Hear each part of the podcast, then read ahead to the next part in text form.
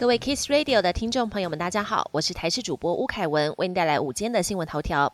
进口蛋风波持续延烧，新北市福商盛蛋品有限公司昨天被发现，其产地进口蛋与国产蛋混合加工制成未杀菌易蛋，伪装成台湾蛋出口到台北市。更有团扇业者将此波蛋拿来做成暑期团扇，已经被多名学童吃下肚。台北市政府今天也率队到团扇业者稽查，也将移给新北市卫生局调查。农业部长陈吉仲三天内两度请辞，直到昨天才请辞获准。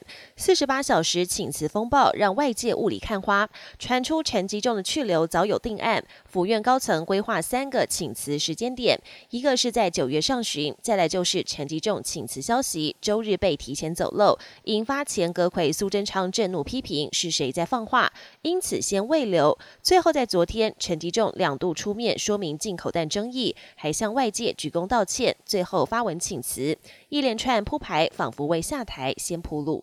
驾驶员不够，竞争同业携手合作。国光客运、统联客运即日起针对六条国道路线联合排班，并正式向公路总局提出计划核备，写下客运业创举。这六条路线包括台北到屏东、台北到彰化、台北到园林。平日的周一到周四及周六以国光客运为主，周五、周日逢假日疏运，采共同营运，避免资源浪费。国际焦点。美国总统拜登十九号出席联合国大会发表演说，拜登聚焦美中关系跟乌俄战争，重申美国并非要跟中国脱钩，而是要防止竞争演变成冲突，有意缓解美中紧张关系。对于乌俄战争，拜登坚定支持乌克兰透过外交解决，俄罗斯必须为战争负责，并呼吁全世界必须挺身对抗这种赤裸裸的侵略。针对台海紧张局势，美国众议院国防委员会十九号召集国防及外交官员举行听证会。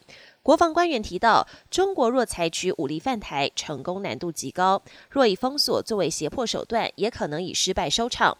委员会主席则呼吁美军加强战备，假使无法阻止共军犯台，对台湾和美国都将是一场灾难。亚塞拜然与亚美尼亚战火再度点燃。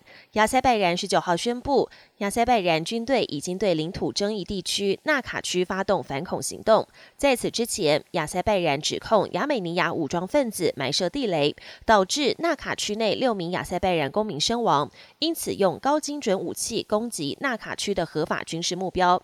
但亚美尼亚并不买账，指控亚塞拜然大规模炮击平民。本年新闻由台视新闻制作，感谢您的收听。更多内容请锁定台视各界新闻与台视新闻 YouTube 频道。